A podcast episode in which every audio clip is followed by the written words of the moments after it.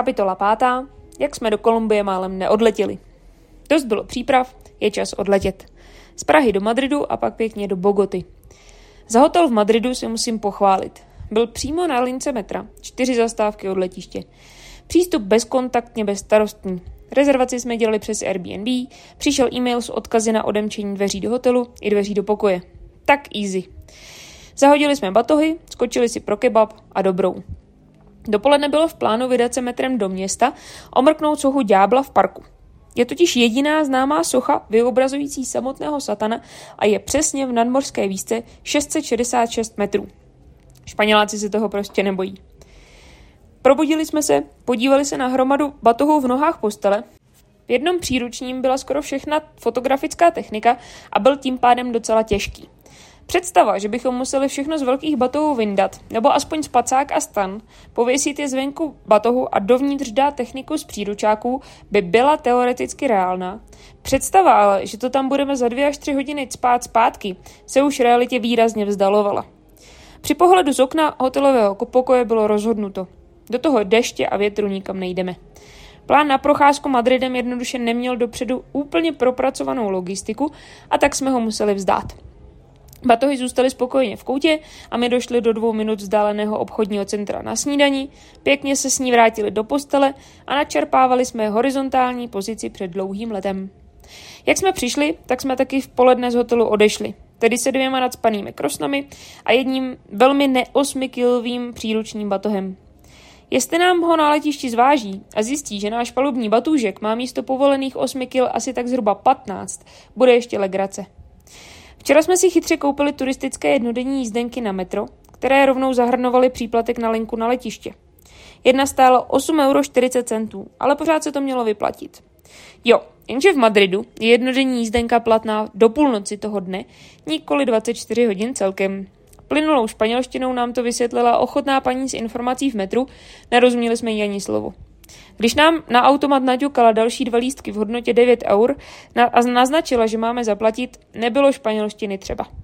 Pět zastávek metrem s jedním přestupem tam i zpět na letiště nás vyšlo zhruba na 25 euro 80 centů.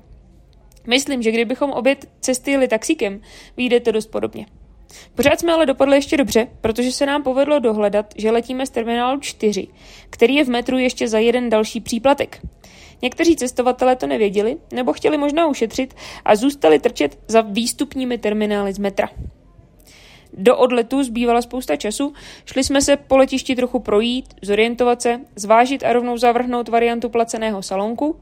Pak jsme tak trochu chytli nerva, když jsme si všimli nápisu T4S na naší letence. Podle všeho jsme ale měli být na terminálu T4. Trocha pobíhání, trocha hledání a nakonec dotaz na informacích nám osvětlil, že nejprve projdeme odbavením, bezpečnostní kontrolou a pak nás vlak odveze na správný terminál. Není problém. Potěšilo nás, že odbavit se můžeme už 4 hodiny před odletem. Zbavíme se velkých batohů a bude to zase o kousek pohodlnější. Následně proběhla ostřejší výměna názoru o tom, jestli v letištní aplikaci mají pravdu s čísly přepážek. Dan nevěřil a čekal. Mně se zaprvé nechtělo čekat mimo frontu na odbavení a čekat, až se informace objeví na tabuli. A taky jsem byla trochu protivná sobě okolí, takže jsem popadla batohy a šla si stoupnout do fronty. Dan se pak taky zvedl a stál s batohem na vozíku za mnou. Vydrželo mi to skoro až přepážce, tudíž jsem jenom kvůli svojí tvrdohlavostí stála asi 20 minut ověšená batohy naprosto zbytečně. Jasně, že jsem nakonec vyměkla a k přepážce jsme šli spolu. Jaké překvapení nás čekalo tam? Zkušený cestovatel ví, že létání mimo Evropu je plné zvláštních požadavků, formulářů, papírů a aplikací. Příletový online formulář jsme měli poctivě vyplněný předem, nejsme žádný másla. Check-in jsme taky udělali s předstihem, ať je to na letišti co nejhladší.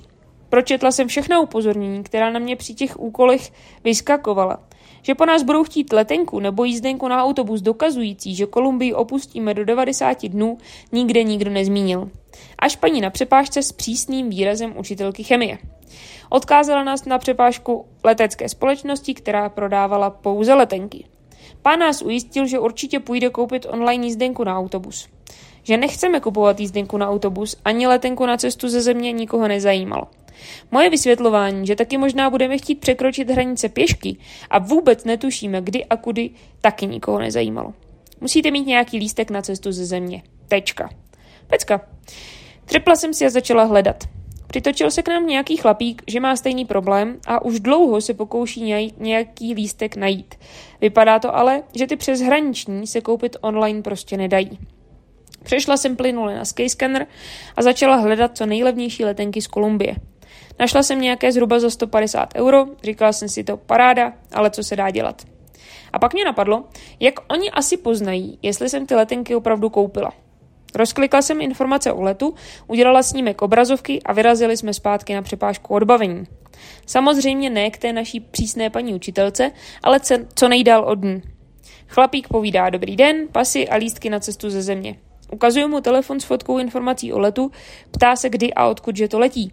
Všechno je tam totiž napsané v češtině, takže ví tušku.